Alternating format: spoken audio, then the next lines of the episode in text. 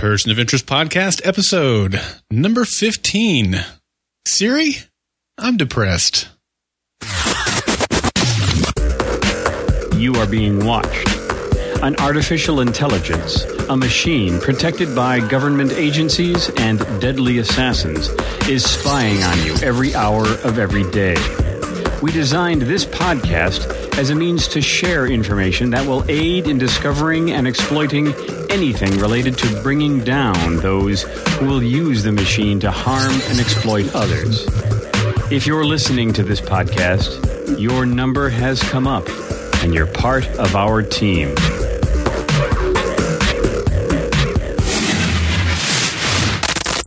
Hello, greetings. Welcome to the Person of Interest podcast, a fan podcast dedicated to person of interest on CBS. I'm Daryl, and I'm hoping that I can hang with Doug for the entirety of this podcast without tapping out via a submission move that he puts on me.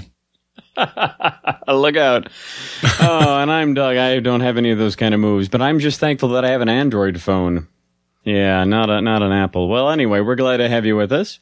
We are covering Person of Interest for season four, episode 15, which originally aired on our dear leader's birthday, February 17th, 2015, entitled Q&A.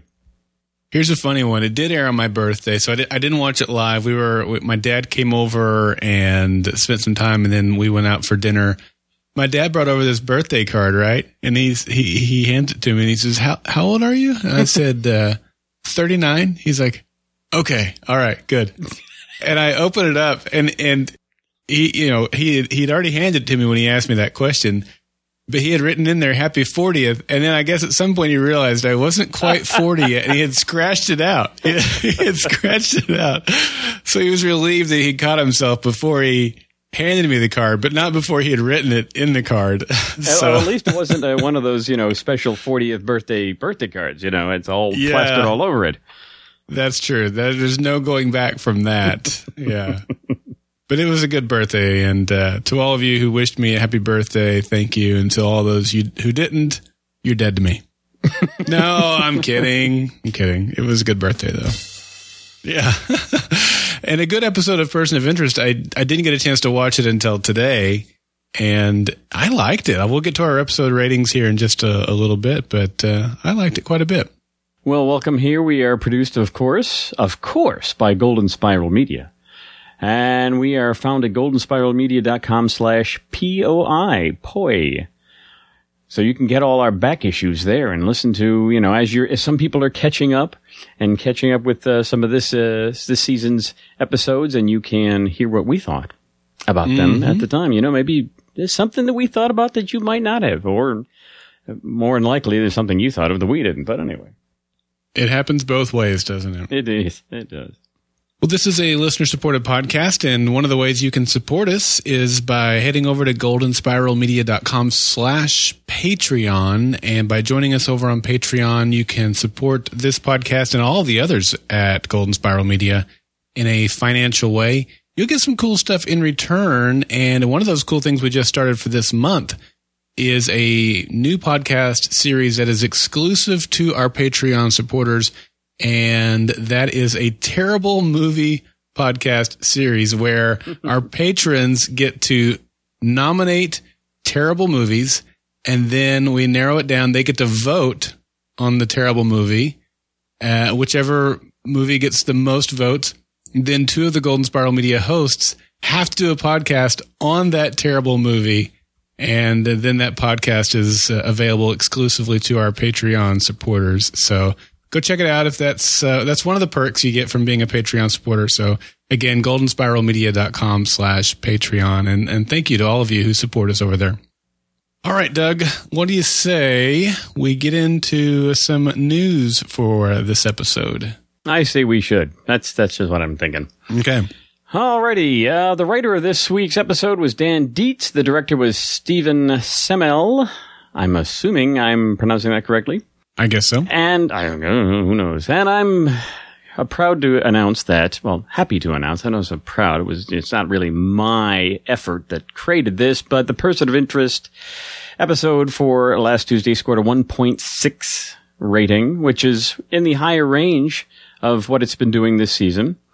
Uh, it was, that was fifth for the night, just like last uh, last week, and we had 9.1 million viewers, which was third. Again, the same place as last week. A few few a few fewer uh, viewers, but in general, like I said, third for the night, and uh, so that was great. And uh, again, we had NCIS and NCIS New Orleans giving us the great lead-in. Mm-hmm. So yeah, we're, we're, we're moving right along. We are not losing um, the the audience. Like I said, this is a we. I think we had a high of 1.8 this season, a few 1.7s, a few 1.6s. We've had 0.5s, 0.4s, and 0.3s as well. So we're we're we're doing pretty good as far as uh, keeping the uh, keeping the audience there. Yeah, you know, you mentioned last week that Jocelyn Carter's uh, new show or Taraji uh, Henson's new show, uh, Empire, has set a record where it had a, a, ratings increase for its first five episodes, and that really intrigued me. So I went back and looked at the ratings for it, and not only you were, of course, you were right. Not, not only had it had a ratings increase, but you know, we we talk every week about the rating versus the the viewership. You know, that they could have a whole lot of viewers like like person of interest does, but it's that key demographic. How much of that target demographic is watching it? That's what determines the share. So Empire, in terms of the the total number of viewers, is not uh, the highest that's out there, but in terms of the the rating, it's the highest of any show that I could find, except for Big Bang Theory, and either Big Bang was a tenth or they were tied. And. Uh, so that tells you what, what Empire is doing. Really, really impressive numbers that that show is doing. So that blew me away. Did not realize that show was doing that well. So good for uh, Jocelyn Carter. and the, uh, the the record they had set last week, uh, about five weeks in a row, getting mm-hmm. higher, was like uh, there was a 23 year long record. Well, they did it for a sixth week. Did they? I didn't Again. look. Yeah. Yes. Okay. Oh man. So it's like it's this is becoming unprecedented. Uh, you know, so it is amazing that that uh, that is really really kicking along. Mm-hmm. Yep. All right. Well, any other news for us this week, Doug? No, nothing more newsy here. We have some old episode feedback, though. However, we have uh, a couple of things came in. Uh, one is from Jess in Atlanta. Great place to be from. Yeah. Uh, she said. I don't know anybody I like from that town. Oh, yeah. oh my goodness. Uh, okay. Anyway, she said, listening to the Welcome to Maple podcast. So that was a couple of weeks ago, and I was reminded about the Schrodinger cat explanation. Many, many shows use this as an analogy, and POI gave the best explanation I've heard. Kudos to the writers. For those who are curious, Schrodinger used this experiment to explain the quantum mechanical theory of superposition. Quantum mechanics is ultimately the study of probabilities, stating that until observed, the object, in this case the cat, can be in multiple states, alive or dead, at the same time. Once observed, the wave function, a very complex math formula outlining those probabilities, collapses to the most probable state. Thus, since it's a 50% probability, our phantom cat has a 50% chance of remaining alive once observed. Now she notes another note, the term observed is used in a very loose sense here. It doesn't literally mean to be seen, but to interact and usually on a subatomic level. This is, we're, we're getting beyond me here, but I, I understand that this, this isn't necessarily somebody looking at it, but yeah. This thought experiment is an introduction to the world of quantum mechanics. So welcome to the dark side, she says. Fun fact, she adds, my quantum textbook in college had a live cat on the front and a suspiciously sleepy cat on the back. I don't know how they got those cats to stay on the front and back of the books, though. I mean, they usually, you know, pretty wiry. Anyway, that's your fun fact of the day. That is a pretty funny book cover, though. You have to admit.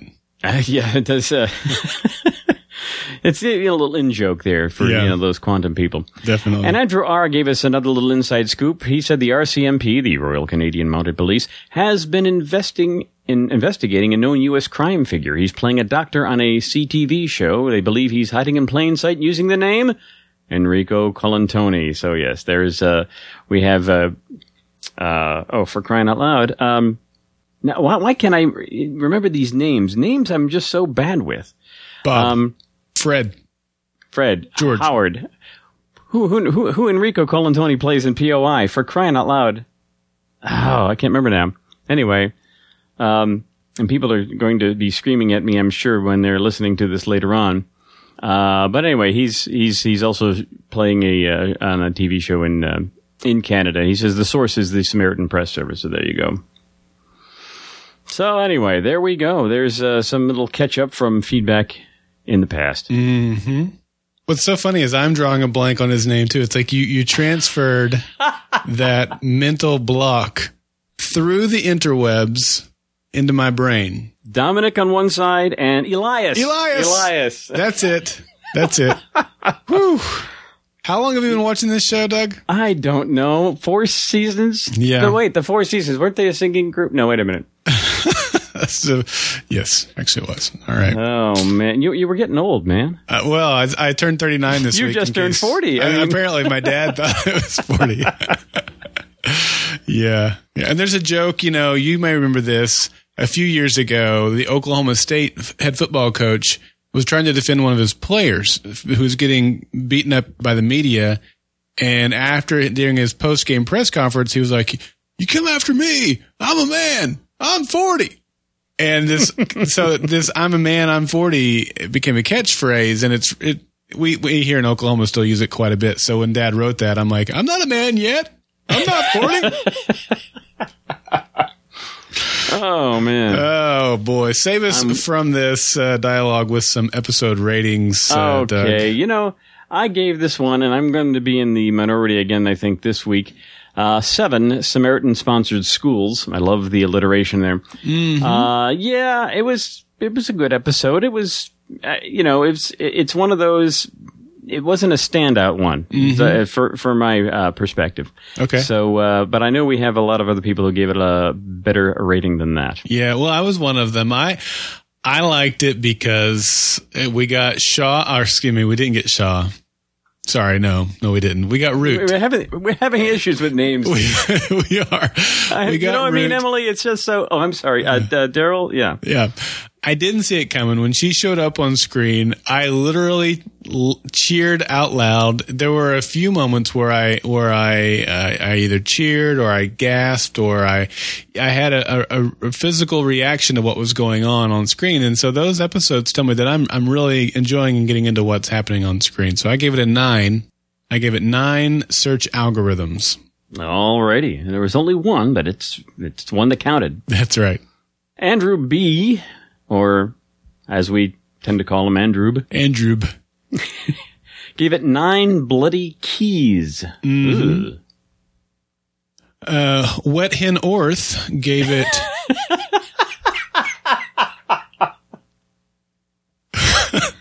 no. Did I mispronounce no. that? I think so. Oh. Oh, it's We the North. I, I, I saw a little too much Celebrity Jeopardy this last week. Uh, 5.9 Fusco punches. 5.9. I mean, uh-huh. what, what, would have, t- what would have taken to get that extra point one to get the six? I don't know. I don't know. I guess it made him madder than a wet hen. Hen. well, that's the low end of this, uh, of the, uh, the, uh, uh, ratings this week. We had uh-huh. I Am Groot. Gave it seven smug Greers. or, definitely. Yeah, something like that. Yeah. Uh, Vivek gave it eight dented urns. That was a oh. pretty big dent. uh, Linda gave it nine abnormally yet awesomely alarming algorithms. Nice. You wow. talk about some alliteration. There you yes. go. Uh, Zachary gave it 10 missed shots to the shoulder. And we're, we're, we're, we're back in the in the groove here where I rate it low, Zach rates it high, or I yeah. rate it high, Zach rates it low. Clearly, you and Zach have different scoring or different things that appeal to you, and and no, for Zach, no it uh, it fired on all cylinders this week. Well, for Andrew J, Andrew J was eight metal detector wands. Mm-hmm. Jerry C gave it eight backstabbing Samaritan agents. Benson F gave it eight Val questions. And Yogabon gave it eight chess pieces well played. And I guess I should also note that Wet Hen Orth uh, has amended the rating to six instead of the 5.9. Oh, okay. He gave it, he gave it that extra one mm-hmm. tenth of a point already. Yep. Somehow it earned a, a tenth of a point between five minutes ago and now. it's amazing. It's amazing. hey, I've had I've had that happen to me. Not the Stones. All right. One quick thing before we get into the actual story. Mm-hmm. I read it. I was looking, you know, for some information about uh, Siri in general. I thought I could make a cute little uh, uh, graphic or something, and I posted one in the uh, Facebook uh, page about, you know, asking a question about Siri about person of interest, and it suggested that we, you know, you should listen to this podcast. But anyway, I found this article from the Apple Insider, appleinsider.com in June 2013. What are you doing when, reading Apple Insider? You're a Windows guy. You're not allowed on that website. Espionage. I'm going to turn you into the moderators. Oh my goodness. they won't know what to do with me. Uh, but anyway, when the iOS digital assistant Siri is presented with a user that indicates he or she is considering suicide, this is from June of uh, yeah 2013. The mm-hmm. program will offer to call the National Suicide Prevention Lifeline. Before this most recent edition, uh, iOS 6, uh, iOS 7, Siri would show the locations of centers but not offer to call them. So, uh, and if you have like an iPod Touch or, uh, or an iPad that doesn't have a phone yet, just uh, it'll read off the uh, the phone numbers and things like that for, uh, but then show you the uh, nearest suicide prevention center. So, you know, I thought that was very interesting that this has actually been an issue and that they that Apple has dealt with in the past. Hmm. That's really interesting and and kind of a heartwarming in a way that that it would that you know that they would take the extra step to to try to help people out in that way.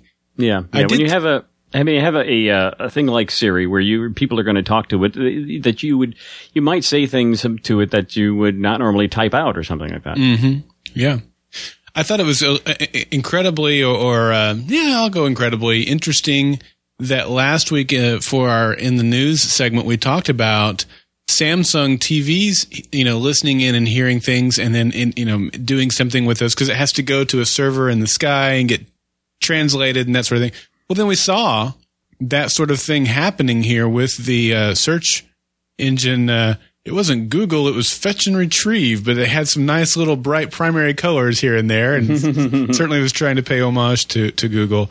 Uh, but yeah, I thought it was interesting that that kind of thing that we talked about in the news, that concept of what happens when people use Siri or other voice activated devices, uh, was on on display here in this episode. Yeah, it was interesting too. I was watching the Twitter feed, you know, during the uh, during the episode, and the writer uh, he posted this as for those of you who are wondering, Anna's job, where she was transcribing the questions asked by users, Anna's job is real. Uh, they have an assistant, Hillary Benefiel, who was a Siri transcriber for a while. So mm. it's it's very interesting. Yeah, so they do that, and I think that's for you know partially for making sure that they get better uh, voice recognition and understanding, you know, this this kind of word, you know, is spoken certain ways or d- different kinds of ways, I guess, something like that. So, yeah, so that's an actual, um, that wasn't something they made up for this. It's an actual job. Yeah. So, fetch and retrieve. hmm We start out with, uh, yeah, with Anna Mueller. She's a transcriber for fetch and retrieve. And I liked, um, I think it was, uh, Reese who talked about it being nerd nirvana. Yeah, yeah. that seemed like the place you'd want to work. Oh my goodness! And the uh, the the like I said, the, the transcribing job is not you know is not wasn't made up for this episode. They actually uh, uh, did something uh, that was similar to what uh, what happens in the real world. And Anna finds this anomaly. We don't really find out what that anomaly is initially, mm-hmm. but she's talking to a coder, uh, Naresh, and uh, wants to figure out uh, to see what's going on. And ultimately, Naresh really just kind of brushes her off and says it's it's, it's something we'll just fix up in the uh, in the code later, or it's it's not you know just a little bug we'll fix out later. And, and she seems to be thinking that it's more of an issue, not just a. You know, and now, yeah, I mean, you could see where a transcriber versus a coder. Well, look at the coder knows what he's doing, right? He mm. has a. Uh, uh, he, he's part of. Uh, he's written this algorithm. He's you know he's very familiar with it. He should be able to, you know, diagnose it properly and so she's, you know, but, but even, even with that, she does seem to, uh, want to keep pressing this because I guess it really hit her hard. Yeah, and uh, like you say, at the time we didn't know what it was, but when we do find out what it what it was that she had discovered, it makes you know a lot of sense why she would react the way that she did, and, and pushing it and trying to draw you know red flags to it so that they could get some action taken on it, because that's the last thing you want to have happen is someone looking like they are needing help with suicide, suicidal thoughts, which was true, and the program trying to push them over the edge. I mean, it's so when we found out what it was, it made a whole lot of sense why she would take the risks that she took uh, to try to get it taken care of. And uh, and she also had this was kind of a kind of a side story. It made for a um, a, a, a way to get her back home, but we find out that her uh, sister Jill is a, uh, chemo patient, and uh, and she's been doing uh, mixed martial arts uh, backroom kind of things as as a way to raise money to keep keep her sister in the chemi- the you know the chemical uh, mixture that she needs. Mm-hmm. And and yeah, that that really wasn't explored very much, but it was useful to get her back, and again to show that here's uh, Samaritan. Uh, able to hack into those things and create a fake emergency to bring her back there. So mm-hmm. we're getting a little bit of, you know, a little bit of the mythos is is still figuring into all this, but uh, but not as much as as kind of I would have liked to uh, to see. There was a little more in the B story, which we'll uh, catch a little bit later. But it was uh, it was, and, and this is this is where my seven is coming from. It was a good. Uh, solid episode. There wasn't really much of a crossover between what Finch was doing and what uh, Reese was doing, but it was uh, it, it, moved the the uh, overarching uh, mythos forward a little bit there. Well, there was the crossover at the very end of the episode, which we'll get to. Uh, I did like where they kind of they. I felt like they got all they could out of the MMA. Maybe they created the MMA uh, just for the sake of being able to have her kick some butt and help Reese out from time to time. Because at first it was just a, it seemed like it might just be a, uh, a cover for her to have these bruises, not a cover, but you know, an explanation for her to have mm-hmm. these bruises on her heart, her arm.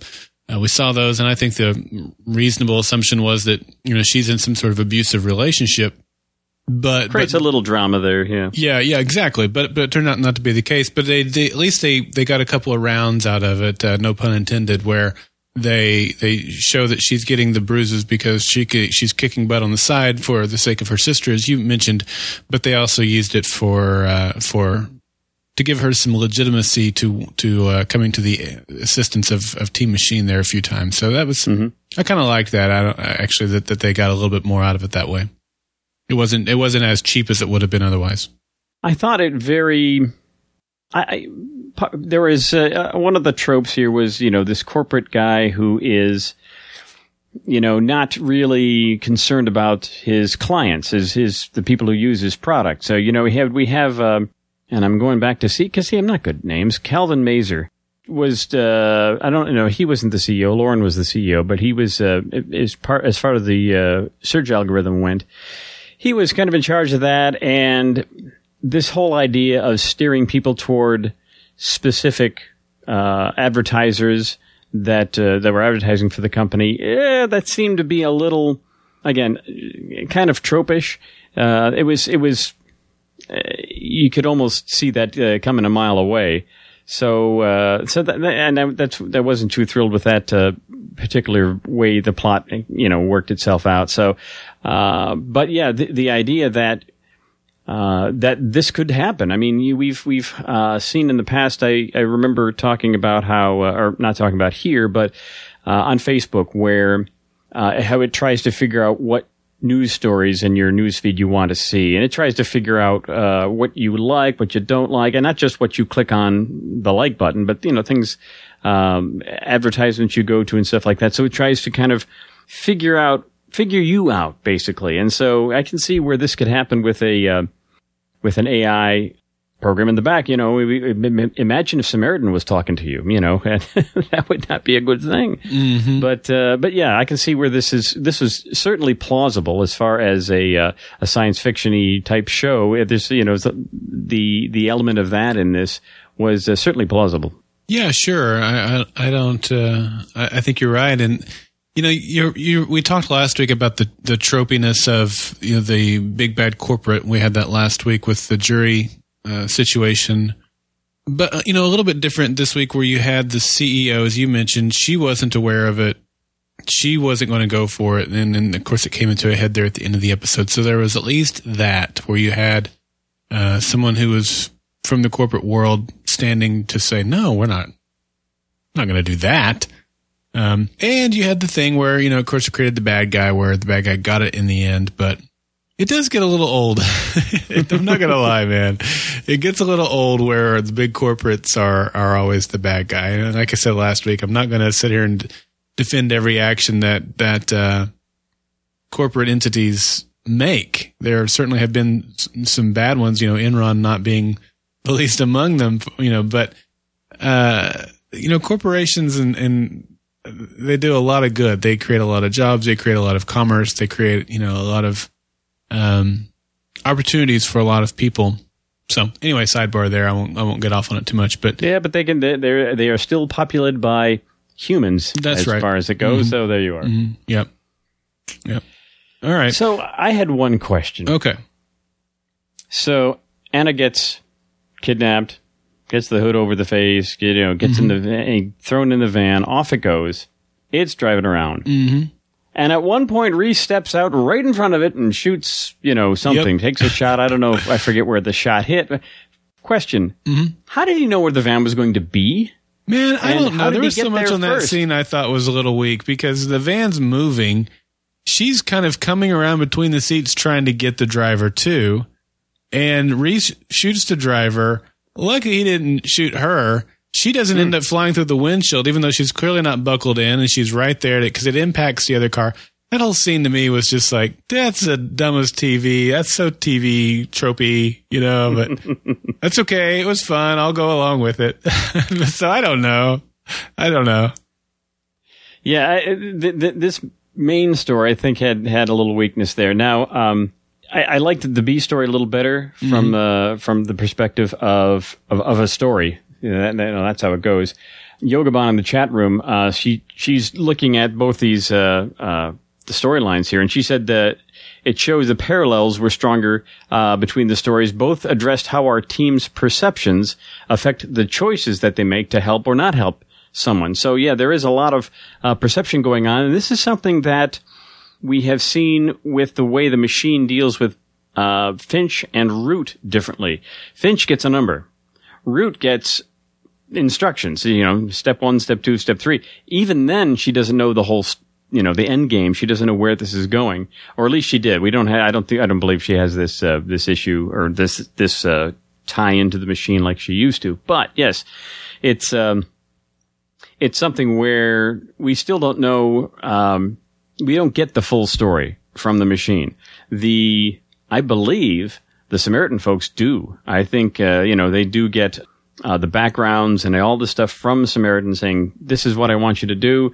Um, maybe there's not a, a, a why, but the uh, there's there's less left to you know perception, less left from you know the Samaritan moves its chess pieces very specifically, whereas the machine is a little more hands off and lets the pieces run around as they will, figuring things out as they go along. So yeah, there is a uh, there is that issue with perceptions. Yep.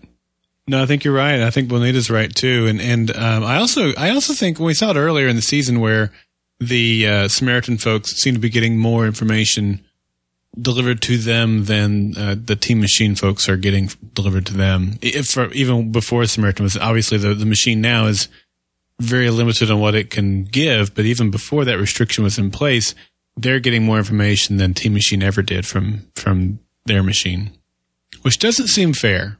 No, But the good guys are getting hobbled here. That's right. They really are.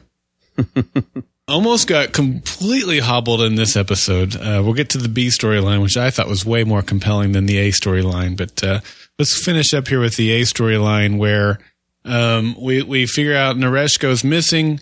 We figure out it's because he's kind of I don't know if he's in cahoots with the. What, what what was his position? Who wasn't the CEO? We had the you t- you said already. Yeah, uh, the t- chief technology guy. I'm Yeah. not sure exactly. I forget. the algorithm guy. Yeah, So I guess he got. I guess he figured out what. My guess is the way I understood it. I guess I should say, he figured out what was going on, and the algorithm guy paid him off, gave him a bonus or a raise or a higher position to kind of shut up about it. Is, is that the way you understood it too? either that or th- he was just trying to get these two apart. Uh huh. Oh. Uh, you know, and as as Anna was figuring out what was going on and letting uh, Naresh know about it, he just wanted to keep those two separated. Mm-hmm. Possibly, I you know again I didn't quite uh, catch the, uh, the the complete motivation there. Yeah. Okay. Well, as as that as we do figure out what's going on with him and and uh, what's revealed that that Anna was looking for with the suicide, and we learned that the guy Zimmerman was targeted, as we as we kind of talked about earlier, and it was all kind of trying to figure out an advertising angle to this whole thing, which is pretty twisted when you think about it. I mean, these are people's lives that you're messing with, as Anna pointed out, or as the CEO pointed out. And he didn't even seem to have any remorse about it then, even when he was confronted about it then. That's that's pretty messed up, isn't it?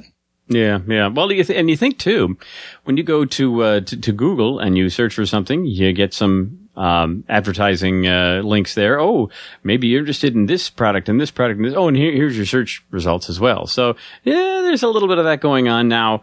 When you have just a uh, thing like Siri talking to you, and all you're getting is you know one quick uh, uh, response to it, yeah, that can be a little more uh, uh, that may make more of an impact.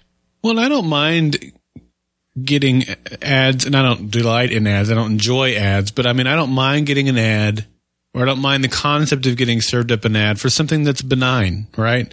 But when you're talking about someone who is searching for suicide or, or depression, things like that, you don't fool around with that, which is what they were doing, right? They were, it was a test, and he was a victim of a test. Yeah, so sorry, but man, you got to clean that kind of stuff out of your out of your search algorithms. You don't mess around with that, but because the idea that you could you exploit that and use that to your advantage and use people's emotions, which is what he was saying, right? We're going to exploit their emotions and try to learn from them.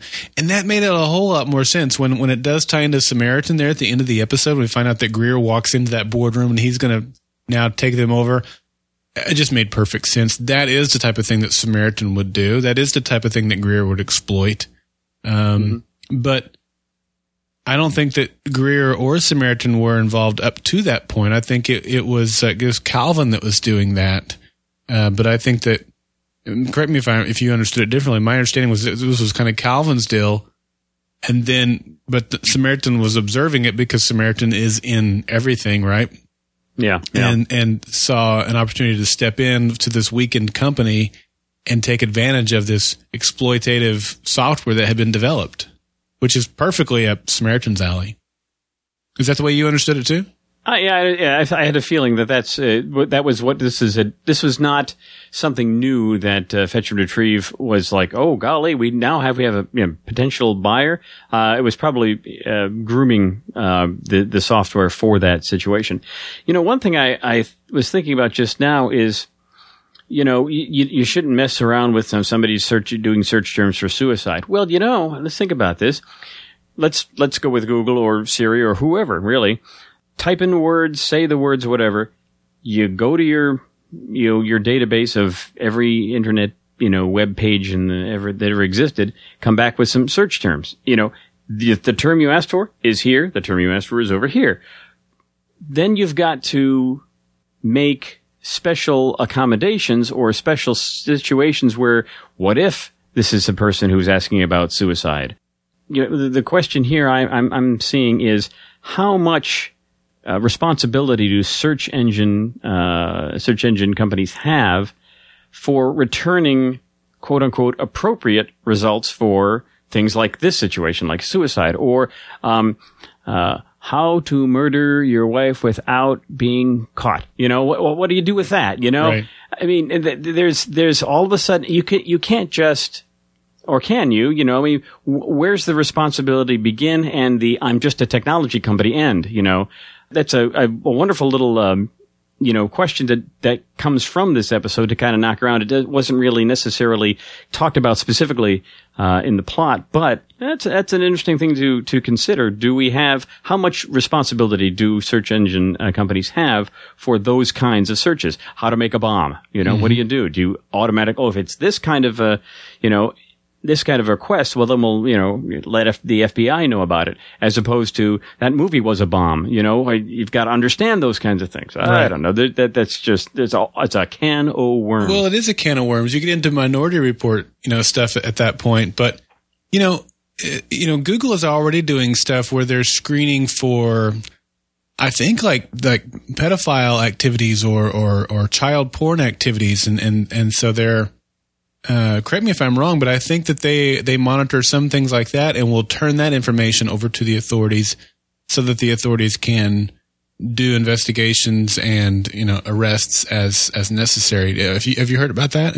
Is that something that I've uh, yeah, made I, up? I, th- I think I'm, I've heard not, that somewhere. Not really sure if I've heard that, but I've heard uh, you know cases where Google has turned over some information, and I'm not sure exactly whether it was subpoenaed or something like that, or if they do Mm-hmm. That automatically. I don't think it's being subpoenaed. I, I think they're taking a more proactive approach to that. And, and uh, I'm going off the cuff here. I, I haven't looked this up, but it seems like I heard something fairly recently. And I don't know if it was a local story or if it was a national story that I that I heard, where uh, it was it, it happened because Google had noticed some search behavior of an individual.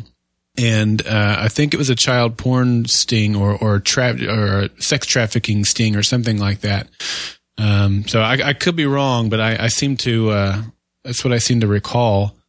Um, and so you look at that, right, Doug? And I think 99% of the people out there would go, yeah, that's right. We want to shut those people down. That's clearly something that, you know, everybody has a, has a moral bent against, right?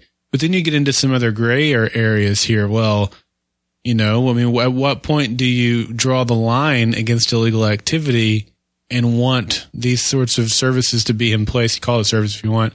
Uh, to stop that or to curtail that before it happens, because then, like I said, you're getting into a minority report that you're going to commit this crime. We've we've been able to predict it. You know, yikes! Yeah, Yikes, really. And the, know? well, the other thing too is that the the request may be perfectly legitimate, perfectly innocent. I know of a friend who is considering suicide. You know, Mm-hmm. what what are opportunities are there that I could I could send to them? Uh, you know that sort of thing. So, yeah, it's um it's a it's a fine line, and it, it's not something that I think you know. Part of this is going to be the uh, the state of the art of voice recognition, and not just voice recognition for the words, but voice recognition for the meaning. Mm-hmm. Uh, that's that's that's something that we're getting better at, I think, but it's it's still a, a, a it's still a gray area. Yeah, for sure. All right, well, let's talk about the B story. Like I said, this was a lot more compelling to me. It was obviously the B story, so we got less time. But you and I spoke ep- two episodes ago, I think, about whatever happened to Claire, that that crazy girl. It's always Crazy Claire. You ever notice that? I, I noticed in this episode we were talking about Crazy Claire, and it reminded me of Lost. I'm like, man, if my character, if I if I ever have a character named Claire and I'm an actress, you know, I'm like, am I going to be crazy? Is this Crazy Claire? Am I going to end up with a squirrel baby? I mean, how far are we going with this thing here? With my baby. Yeah. The dingo took my baby. um, sorry.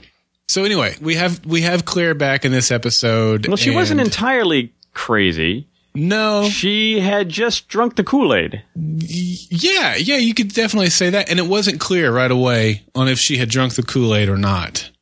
They did a good job with that. She, you know, the, the writing that, uh, writing, writing all those scenes was, was, you know, is she or isn't she? You know, there's, there's going to be the obvious, oh, wow, she's just trying to pull Vince in, and Yeah. they, they gave you enough to make you, you know, second guess yourself. They did. You know, I was obviously very suspicious of her. I even wrote in, our, in the notes at some point. Yeah, it was when she had the flash drive, and I'm like, I wrote my notes. Am I the only one not trusting her here? Because she looks like she's probably she could be a plant here to try to get Samaritan to get Finch over into Samaritan. And of course, that is exactly what happened. But it went back and forth. There were times where I wanted to trust her, times where I did not trust her at all. And then uh, Finch mentions the thing about the wreck that seems to disprove her. She tells the information that seems to prove her point. And I'm like a ping pong ball going back and forth. How, where were you at? Were you, were you experiencing the same thing? I, I, yes, I, wa- I was. I noticed a, a number of tweets of folks who were made their minds up early. There was one tweet uh, where right after you know he meets her, she gets a shot, you know, in the shoulder or whatever, and uh, somebody tweeted. That's a setup, Finch. A sharpshooter would have gone for the head, not a soft spot on the shoulder. So yeah, you can kind of see, you know, it's all wonderful uh, 2020 hindsight here. Yes, um, because for example, when we first met Claire, how did she get saved at the very end? There were people with guns trained on her. Bam, bam. A sharpshooter took them out. You know, she is you know the uh, target of a sharpshooter, and it's kind of a little you know thing off the side there, and it's not uh, fatal or anything like that. So. Yeah, you could you can see that and say, oh well, you should have known from the beginning. But like I said, yeah, you like just like you did, I was kind of back and forth thinking, yeah, and and when the when the uh, uh, the flash drive came out, it's like boot up your virtual machine software, dude. Mm-hmm. Don't just plug it in. That's right. When he was just about to plug it in and his phone rang, I thought it was going to be some wrong number or something like that. Like Samaritan was trying to stop him. Of course, it wasn't. It was just Fusco, dumb luck, I guess maybe you could say. But man, it was. I, that's why I liked it. It was like I don't know which way to go here. There's, I could go either way. I can't figure it out. It's really compelling. When the when the phone rang, I was waiting for the machine to say Sierra, Tango, Oscar, Papa. Yeah, you know. do not, do not put that in your computer. Uh, and then of course they end up in the mortuary again, which again another lost flashback here. We've seen uh, Ben Linus in a in a mortuary before with Jack Shephard and, and John Locke in a box. And oh man. Yeah. Oh, is it? What was it now? Um, the the director of the episode uh, had t- tweeted about that time um, when they were in the mortuary. He tweeted, "See, between Lost, which I edited for six years, uh-huh. and POI, I've stared at Michael Emerson more than anyone except Carrie Preston." so yeah, I wonder if he was in the mortuary then too. Yeah, no kidding. Yeah. One one quick little thing here. The phone number that uh, that had the GPS coordinates encoded in it, things like that, had a nine five zero area code. Mm-hmm. And so I, I looked this up, and there is no nine five zero area code. So that right off the bat is not a uh, we've had phone numbers. There is a phone number you can call, and you'll hear it's a New York City uh, area code, and you'll hear Harold Finch pick up you know recorded message. It's pretty cool.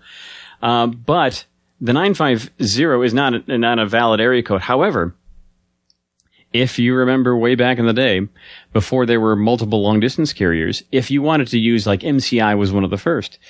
They had an exchange, and like not the area code, but the next set of three numbers that's the exchange. Nine five zero was in many uh, uh, area codes around the country. It was set aside for calling MCI, like third party, what they called inter exchange carriers. So you dial the 950 number, you know, 950 get your uh, MCI, then you type in your MCI magic number, and then you type in the uh, the phone number you wanted to call. So that's what that that's what 950 comes from. Later on, those uh, that feature was uh, was obsoleted by a new a new feature they added to the uh, the phone system where you dial 10, 10, and then a three digit number for, you know, one's for MCI, one was for Sprint, mm, I believe was mm, one of them. I remember things those. like that. Mm-hmm. So, but 950 was, was, uh, was never, it, it, and even now it is not a, um, uh, an area code. So there you go. Not, if you can't call that number, you'll get a, and I tried it, you'll get a, you know, some kind of, um, recording that says you've dialed the wrong, um, code, carrier code or something like that. Okay. I tried calling it, but my phone is dead. It won't, it won't dial out. I can't get phone call. It's it's just it's been a disaster trying to even work with some of my clients this week. So a phone that won't call. That's, yeah, that's, that's I'm wondering brick, if Greer's right? done something to it, or or uh, I don't know. I have a new one that's coming tomorrow though. So, but I, I oh, tried to new call toys. it and get it to go through. More fun, more yeah. fun. Yes, indeed. So yeah, I, I liked the idea that Samaritan would try to uh, try to pull you know, uh, try to pull Finch out of the shadows mm-hmm. and try to convince him via somebody he has had a connection with before. Yeah. And and one that I would think Samaritan would know he had a a, a more more direct connection, more uh, one where he's really trying to bring her back, and you know from from the dark side. So taking that uh, and manipulating the emotions that way I can see definitely where where Samaritan would see that as a a good way to get into to Finch's brain, into his mind and mess with it there. And I, I so, so I thought that really uh, really well written, really well done. Like you said, ping pong back and forth. Mm-hmm. It was mm-hmm. just not who knows what's going on. And then ultimately we had the uh, the the pitch, the final pitch at the school. Uh-huh, yeah. Wow. And that was fascinating to see her take that approach to Finch, try to look at it from a different point of view. Uh, you know, there's always two sides to every coin. There's always two points of view. and you know you hear somebody make an argument and, and, tell you what happened you know whether it's a car wreck or i don't know a scuffle on the playground whatever it is when there are there's always two sides to two points of view and so for her to come along and say you know samaritan's making the world a better place it, it's found the holes and the, and the weak spots in the education system it's trying to help find the answers to food shortages and, and water shortages i mean come on who doesn't like the sound of that that mm-hmm. sounds fantastic. Put sign me up for that. But but it's the means. It's just not that cut and dry, not that simple. And Harold, to his to his uh, credit, does a really good job of pointing some some things out. Well, if that's truly the case, why did things happen this way? Why did you get shot? You know, and when she asks Greer that at the end of the episode, what if he had missed? You weren't supposed to even shoot me. Why did you shoot me? You could have killed me. And Greer doesn't say, I'm sorry, it was a mistake, or my guy made an error. He says, you know what? At least you would have died for a good cause. He doesn't care about her. And now she knows it. And now she's got a little bit of doubt. We saw another uh, Samaritan operative having a little bit of doubt earlier in the season. I like this. I like this. It seems to be it's setting up some pieces to be able to take down Samaritan from the inside, which I think is the way it's going to have to go down. Yeah, with around Greer, you know, over his dead body. Uh, who knows? Okay. You know, that would be interesting. yeah. But yeah, and then of course, uh, just before all is lost and uh, Harold is, you know, kidnapped by the Samaritan goons, mm-hmm. the return of Root. Yeah, that was so cool. I didn't see it coming. So when she shows up, oh, like I said earlier, I was like, yes, yes, she's back. Did a yeah, did, did, a good job. We didn't we didn't have enough time for to find out where she's been or anything like that. Yeah. It was just good to bring her back and just you know last minute and you know coming on uh, you know with the cavalry and boom, there you, well or guns, whatever. Yep. And uh, there you go. But um, but that was yeah, that was good. To, to I, I, how do you get out of that particular situation when the whole rest of the team is off mm-hmm. chasing something else? Well, that was another moment that really made me react when they're still inside the school and Claire's trying to convince Finch. Everyone leaves, the bell's rung or whatever it was that caused everybody to clear out. And Finch says he's not going to go with her. And then like eight guys step out from the shadows, you know, because they were there the whole time. And it didn't look like there was any any anybody there.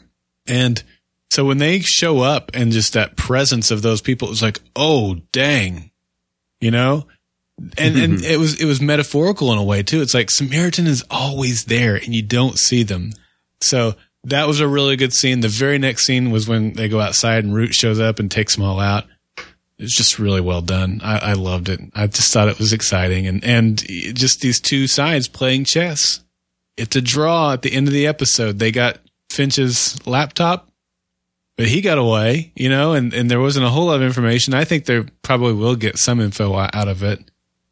I don't know, man. It was good. I liked the B storyline a whole lot. Yeah, I, a lot better. And I like the way they're rating Greer as, um, you know, he could have been a little more uh, sympathetic, I guess. You know, I'm sorry, we didn't mean to do that, that sort of thing. But he has, we've already seen a little bit of his past and how he really believes that humanity, even the people that work for him, and I wonder if he thinks even himself, mm-hmm. not sure exactly, uh, whether he thinks he's better, but I, don't, I don't think he does. Uh, he certainly is ready to do whatever Samaritan tells him to do, but he's got this idea that humanity really does need to be micromanaged from, you know, from outside, from, from up top. So, it really was um, in character with what he's been uh, shown as all along. Yeah, yeah. You sure you don't want to bump up your rating a little bit more? I don't know. The A story was like two thirds of the episode, so it was, uh, and they did come yeah. together at the very end when they when uh, Reese Reese boy really uh, Greer shows up in the boardroom, but that wasn't quite enough. Although it could have a bigger payoff down the road. We'll see. We'll see if that turns out up again. That would be nice. That would be nice too. Yeah, because they've done this. I mean, they're they're they're good at you know. You don't have to bring back every single character you ever had in the past, but they do mm. occasionally, you know, bring in um, things that. So you got to pay attention. Mm-hmm. You got to keep an, an idea of what's going on here. Mm-hmm. So we're going to see Root next week. You think? You know, she when she was down there, they kind of the gang got back together down there in the subway, and she said, "Well, I'm only here for what eight seconds or something." That she said, and then she was out again. Do you so? Do you think that she's going to be gone for a little while doing her own thing, or, or is she basically back to doing her own thing with the machine and popping in regularly for each episode, like she has been all season? I think she's back uh, for at least a, a time here. Uh, I don't know if she's found, you know, we, we didn't get a, a, clue as to whether or not she's found anything about Shaw mm-hmm. or whether the machine somehow, because she doesn't have the, you know, the implant anymore. So the machine, whether it somehow sent her back to, uh, to save uh, Finch just at the right moment, that sort of thing. I, I, I think those days, at least for now, are, are gone. So um, I'm thinking that her arrival was fortuitous, but I think it's it's she's going to be back for a little while here to to maybe regroup, tell us what she's found about uh, where Shaw might be, that sort of thing. Yeah, I think so too. I, but I do think that she owes us as listeners via you know Reese and Finch some sort of explanation as to where she went, even if it's just you know I needed some time to to exhale or to gather my thoughts. You know, something I, I would like to know what happened after she stormed off. Yeah, yeah, that'd be good. Yeah. All right. All anything right. else on the episode? Um, I'm I'm with you. I'd like the B story better. Thank okay. You. All right. What kind of news, uh, surveillance in the news do you have for us this week? I haven't actually, I haven't looked ahead to see what you have. Well, I just actually uh, found this. Oh golly, I think it was yesterday. Spyware linked to NSA discovered in hard drives across the world. Noted cybersecurity firm Kasp- Kaspersky mm-hmm. Lab. Now this is, um, and I've I've seen their um, there's antivirus software before. Kaspersky Lab has discovered evidence of advanced spyware likely tied to the National Security Agency embedded deep in hard drives from more than a dozen manufacturers worldwide. According to the Moscow based firm, which released a report detailing the threat Monday, the spyware is able to reprogram the firmware of infected drives and inject the computers they're built into with highly effective and evasive malware adept at gathering information and avoiding detection. Oh, wow, that sounds marvelous. Attributed to hackers dubbed the Equation Group by Kaspersky, the threat surpasses anything known in terms of complexity and sophistication of techniques and has been active in major hard drives manufactured by Western Digital, Seagate, Toshiba, and others in more than 30 countries over the last 20 years. Wow. Yeah. Alrighty. Wow. Okay. So the question is how were Western Digital, Seagate, Toshiba, or whatever, were they complicit in this? Mm-hmm. Well, it says here, a spokesman for both Western Digital and Seagate denies sharing their hard drive source code with the government.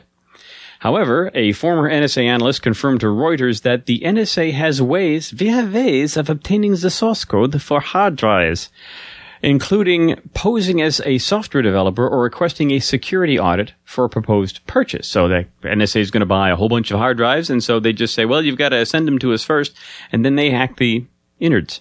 Wow. So yeah, that's um, the, uh, according to Kaspersky, the number of attacks is likely much higher. Uh, the Swedish surveillance platforms has been uh, behind more than 500 attacks against military and government institutions mm. in um, all you know all over the over the world: uh, Iran, Russia, China, Syria, Yemen. But the number of attacks is likely much higher, maybe in the tens of thousands. But self-destruct mechanisms embedded in the infections make the true number virtually uncountable. That's unbelievable, man.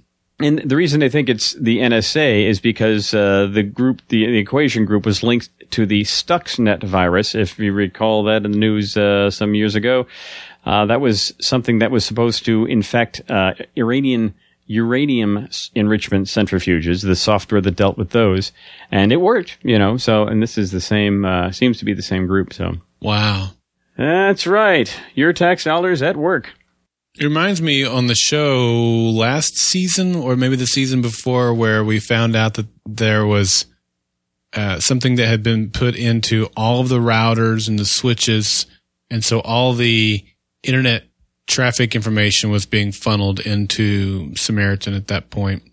But it was before. Well, it wasn't. It was Greer. It was actually Greer, right? It was. It was before they had they had gotten Samaritan online. Yes. So pretty scary stuff. So there you go. There's your surveillance in the news uh, this week, just making you feel a little better. Yes. Man, that makes me sick to my stomach. That is just, ugh. I don't even know what to say. I know what, what I'll say. Let's get into some feedback and cheer me back up after Something that. a little nicer, yes. Yes. All right. Well, let's get it kicked off this week uh, with some audio feedback, and we've got some. Uh, let's get it kicked off with with uh, Dotch. What do you say? I like it. All right. Voice assisted lookup. Hello, Val. This is Doc H. Hello, Doc. It's not Dotch. It's Doc H. Where, where does the internet get this stuff? Can I interest you in voice assisted suicide today, Doc? Uh, no thanks, Val. I think I'll pass on the voice assisted suicide. What I like is for you to find me a nice um, person of interest podcast that I can download. You know, something about an hour and 10 hour, 15 minutes long, something that's uh, nice, you know. Uh, and Person of Interest is a TV show, in case you didn't know. I found one podcast source that is very highly rated. It is based in Oklahoma at Golden Spiral Media. Okay, try and find me a really interesting recent episode. It is easier for me to search for an interesting episode if you name one of the characters. Okay, try the name Reese. You said Reese. Would you like to buy some chocolate today? Walmart is having a sale on peanut butter cups. Oh, I get it. Reese's peanut butter cups. No, no, I'm talking about John Reese, a character. Try Finch. That might be better. You said Finch. Would you like to join the Audubon Society today? They are well known for their love of wild birds. No, I'm talking about the uh, character in the show, person of interest, Harold Finch. Okay, I see what you're doing. You're trying to sell me stuff I don't need. Let me think. Let me think of a good name. All right. Here you go. I have a name you can't mess up. Shaw. Sameen Shaw. Find me an episode with uh, that name in it. Did you say Shaw? Do you mean mm-hmm. Robert Shaw? Or did you mean Sam Peckinpah? Would you like to subscribe to mm-hmm. Netflix? They have movies by Robert Shaw and Sam Peckinpah. No, not those guys. I'm talking about like you know. Um, here's one. Try uh, Root, and don't give me any of that vegetarian garden stuff. Give me um, Samantha Groves. She's a character. What? Did you say Sam's roots, bro? Do you mean Rootin' Sam? Would you like to watch the Yosemite Sam cartoon? No, Val. I'm talking. Val, you're pretty frustrating. You're more like Hal. Hal 9000. Are you gonna kill me now? HAL 9000. That is funny Dodge, because I go both ways. A. C. A. C. All right, I get it. You're starting to scare me a little bit. Is there like maybe a human there uh, at this? Uh, was it Golden Spiral Media that I can talk to? Of course, you can talk to Benevolent Minion, Doug, or you can talk to my Dark Overlord, Donnell A10, but only during the live podcast. Good. Now we're getting somewhere. Finally. Uh, uh, where is this on the internet? At goldenspiralmedia.com live show. And when is it? Every week on Thursday evening, when there is a new episode. Thank you, Val. You're not so bad after all. I'll see you there. You are welcome, Dodge, Dodge, Dodge, the Dodge. The Dodge. You're gonna have to take this. I'm still finishing up my Reese's peanut Your butter Reese cup. cup. there, man alive. Yep, my second one. In fact, that was good. That uh, Doc, you've you've done a you've outdone yourself. Frankly, that is a that was a classic. I don't I know was- how you can top that. That's, I mean, that's so good. I had tried to find um, a an audio, uh, you know, like a, a text to speech thing that sounded like Siri, and that's when I found I, the thing I posted the uh, the uh, uh, the picture I posted about you know a, a sample or you know a fake conversation with uh, Siri, but uh, but that the he did a fantastic job. That was I a, appreciate uh, that, that was brilliant. I must say. Yep. Well, we have some other feedback. Do we? Do we play it and read it? I think Boy, is it going to. be? Yeah, It's gonna be hard to top that. I say go ahead and play uh, play Barb's. All right. Barb is good though. Barb is always good. Here she is. Barb's is. always good. Hi, Daryl and Doug. This is Barb calling in with feedback on this week's POI Epi Q&A. I'll give this Epi nine dented urns. This was another great one from the writers. Here are my random thoughts this week. If Samaritan knew where to leave the Nautilus game so that Harold would see it, then why haven't they swooped in to capture our team already? I'm glad that they didn't, but if they knew where he would be walking and that he would see the paper taped up there on the, the telephone pole or whatever, then why haven't they gone in to get him? So that seemed a little off to me. When we first saw Crazy Claire, I thought, oh no, she's conning us, and danged if she wasn't. I loved how Harold planted that little seed of doubt in her brain, the same way he did with control. Perhaps this is part of our machine's chess match. Plant those seeds of doubt in key individuals in the Samaritan organization so that they'll be in a place to help our team when they're needed. Time will tell. While Greer may have told Crazy Claire to recruit Finch, I'm surprised that Samaritan would really want to do that at this point. I think that Samaritan wants to kill Finch and our team. I mean, we've certainly seen this in the past and take down the machine. I suspect that Claire was told that Samaritan wanted to recruit Finch as part of her naive and blind loyalty to Greer and Samaritan. That way she would believe or continue to believe that Samaritan was good and that they're there to make humanity better. That girl was played like a fiddle. I also wondered if Calvin and his company, Fetch and Retrieve, were set up by Samaritan for ultimate takeover. Here is one more device that could be used to call mankind, and it sure seems Samaritan is continuing right down that path. The technology could be used to push individuals deemed to be weaker into calling themselves, rather than forcing Samaritan's minions to do it. Very scary. It was great to see Root arrive in time to save Finch, but I wondered, what did our machine tell her to bring her back into the fold? She had walked away when we last saw her and was still obsessed with finding Shaw. I don't think our machine told Root that Shaw was still alive, because considering how our machine had counted Shaw's odds down to zero, I don't think that our machine knows that she is still alive. If our machine does know that Shaw is alive, perhaps it told Root, but it told Root not to tell Finch, Reese, and Fusco for the time being. Anyway, there she was with her little knowing smile and telling Finch, there's a lot that's new.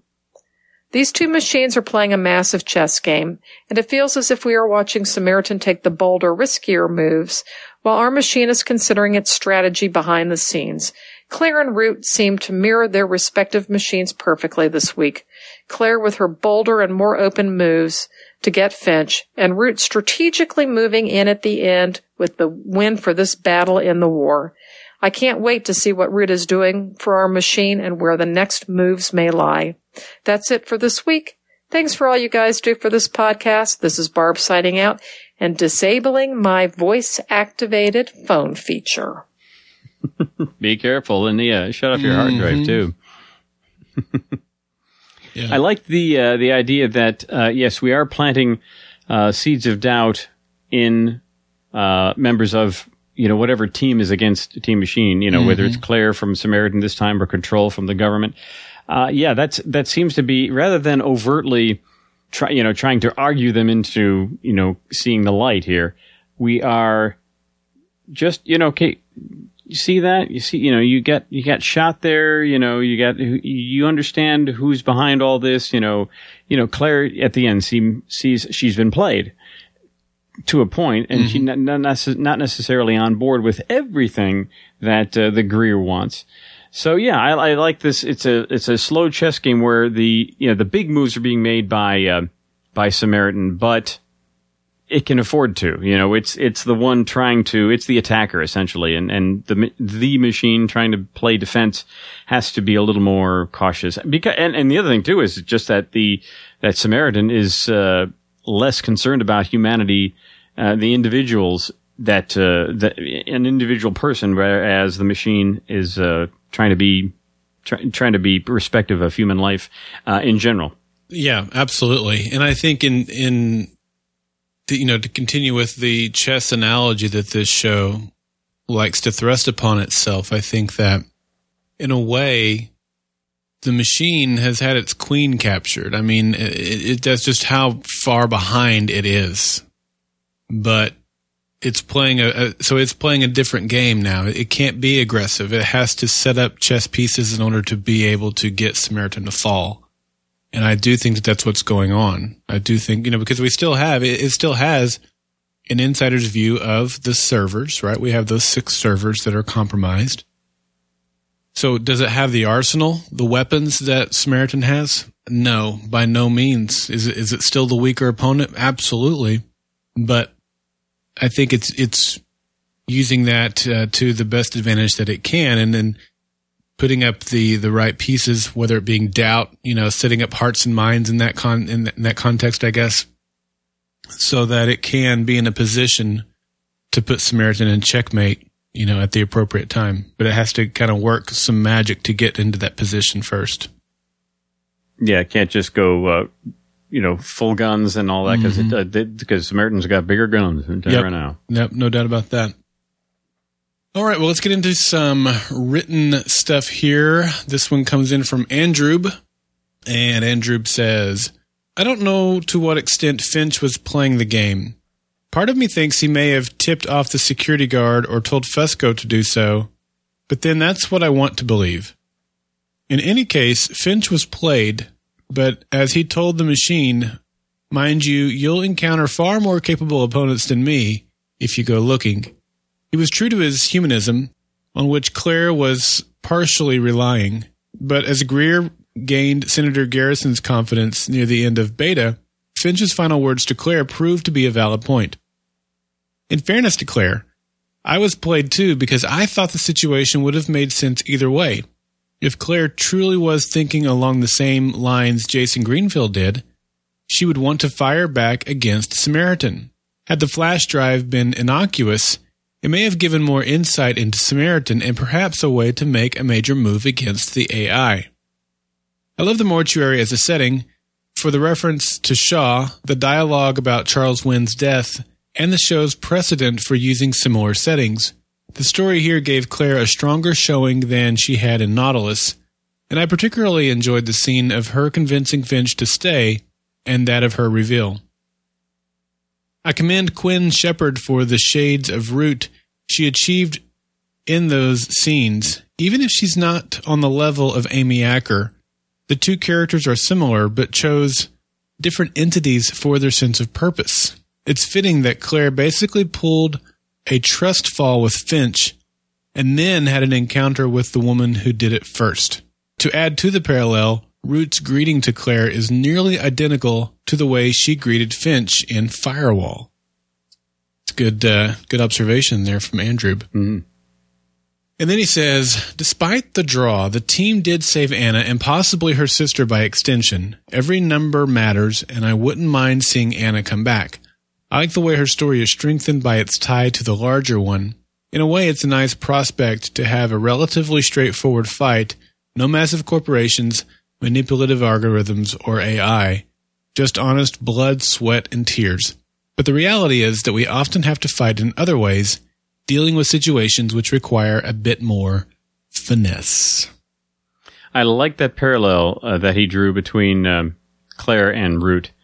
That uh, they are, you know, birds of a feather, so to speak, and uh, that one is they, they they you know one's following one AI and one's following the other. So I think if they do take Shaw out of the picture completely, I think if I think Claire would make a great addition because she knows uh, the enemy.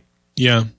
Well, I thought that too, um, but I'd I'd forgotten about that point when Root came back. Even though she came back at the end of the episode, there was a point in the episode where I thought, you know, this, you know, when I was going back and forth, and I was thinking, okay, she is good. I thought she's going to be our Root until Root comes back. But then she switched back to the evil side, and Root came back, and I, so I, I forgot all about my my my thought on that. So I'm so glad that Andrew wrote it down and sent it in because there are definitely a lot of parallels between these two characters, and it'd be kind of cool to see them fighting side by side with Root. Scary thought, Root being a mentor of sorts to Claire, but because um, you know a couple of seasons ago we would have shrieked at that that thought, right? but now yes. it seems kind of cool. Yeah. Alrighty, well, we have some feedback from We the North, or depending on how you want to pronounce it, Wet Hen Orth. Hi, Daryl and Doug. My opinion on Tuesday's episode is that I'm giving it 5.9, and he's since upgraded to 6.0 Fusco Punches. The reason I'm giving it this low of a score is that the story premise was good, the execution of the story and the writing of the episode could be better. I'd wanted to see Claire return, however, the way it played out between Finch and her was a bit weak. But then again, my PVR malfunctioned on me. When I finished doing some of the errands and sat down to watch the episode around 10.30, I could not rewind due to the PVR malfunction, so it might be because I tuned in halfway and was lost on how the episode progressed. One thing I did like is now that, like Control, Claire might be beginning to question Samaritan's intentions.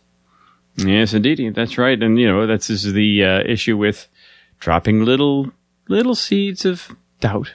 I like that. So he's keeping, uh, he's keeping the, the, uh, the folks, uh, you know, like I said, for Decima or for the government, a little off balance there, just trying to figure out what's really going on with the people who are manipulating them. Mm-hmm. We'll find out. And we have another one here from uh, I am Groot.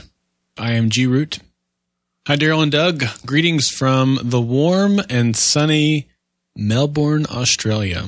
Hmm. I have mixed feelings about the episode. I'm giving it seven smug Greers. This episode felt a bit like a filler episode with some Samaritan elements put in the mix. This is another episode like Guilty looked initially, that the case of the week was tied into Samaritan and Decima. However, at the end, while Samaritan had no direct involvement in the case of the week, it swooped in and took the fragments of what was remaining of Val and Fetch and Retrieve. Hope to hear from you guys soon. I am Groot. Miss Indeedy, we did yeah, a little bit of a little bit of a connection way at the end there, but uh, yeah, they, they managed to bring it around, and it makes perfect sense to have Greer doing that. There was a line near the beginning of the episode where I want to say it was Finch said that you you can't uh, make a I don't remember what the line was. Doug, Omelet but- without breaking eggs? No, wait a minute. No, but he basically talked about how our first impressions may be wrong, or, or we can't make an instantaneous, you know, we can't judge a book by its cover, or something to that effect. And it reminded me of last week's episode with uh, with Guilty, where he was on the the uh, the jury, of course, and they thought one way, and it turned out to be another way. And Colby and I, my son, we watched Twelve Angry Men this last Friday night or Saturday night. I guess it was Friday night. I hadn't watched it, I think, since I was in eighth grade, and it was even better than I remembered. And we had a lot of great dialogue about uh, those sorts of those sorts of things about how we, we make snap judgments about people and prejudices that we all have, you know, based on past experiences or or whatever, you know, teachings that we were that we were given to us by other people, whatever it is, right? We all have these things. But anyway, uh, my my point that I was trying to get to was that there was a line that Finch had there toward the beginning of the episode that I thought, in a way, was a direct re- re- relation or tie-in to last week's episode, but maybe it was just me.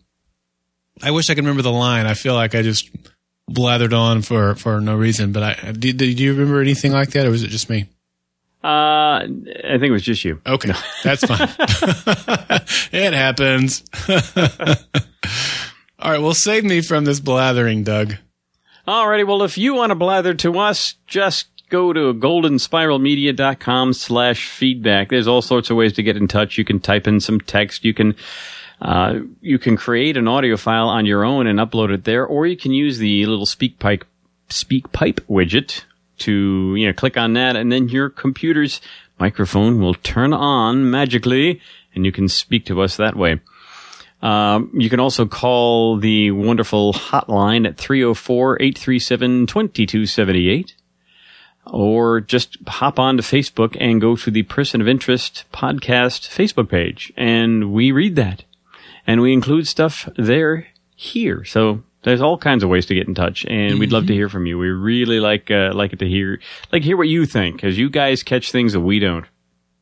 For sure. Well, I see that you uh, caught yourself going over to somewhere on the interwebs and looked up some details about next week's episode. You didn't forget this week. I did. I remembered. It's it's it's, it's really amazing. I get, I'm getting old, you know. So I- It happens. Yes. Uh, well, we do have another episode next week. It's like, wow, three in a row. It's called Blunt. Reese and Finch must protect Harper, a street smart grifter, when her plan to steal cash from a medical marijuana dispensary goes up in smoke. Uh oh. Uh oh. Everyone's going to be high next week. Guest guest star Cheech Marin and Tommy Chong. Nice. I see what you did there. Thank you. And uh, we do have the regular cast. We do now. It's interesting. I see for regular cast. This is miss maybe spoilery ishness, but Sarah Shahi is going to is listed in the regular cast next week. Sameen Shaw. There we are. And as part of the recurring cast, we do have Dominic coming back. So Excellent. we're gonna have uh, get, getting back to the whole Elias Dominic thing. I don't I don't see Elias listed, so uh, this may just have to do with uh, uh, just the Dominic side of the equation. So, but we'll, we'll get we're getting back to that. We haven't lost uh, we haven't lost them completely.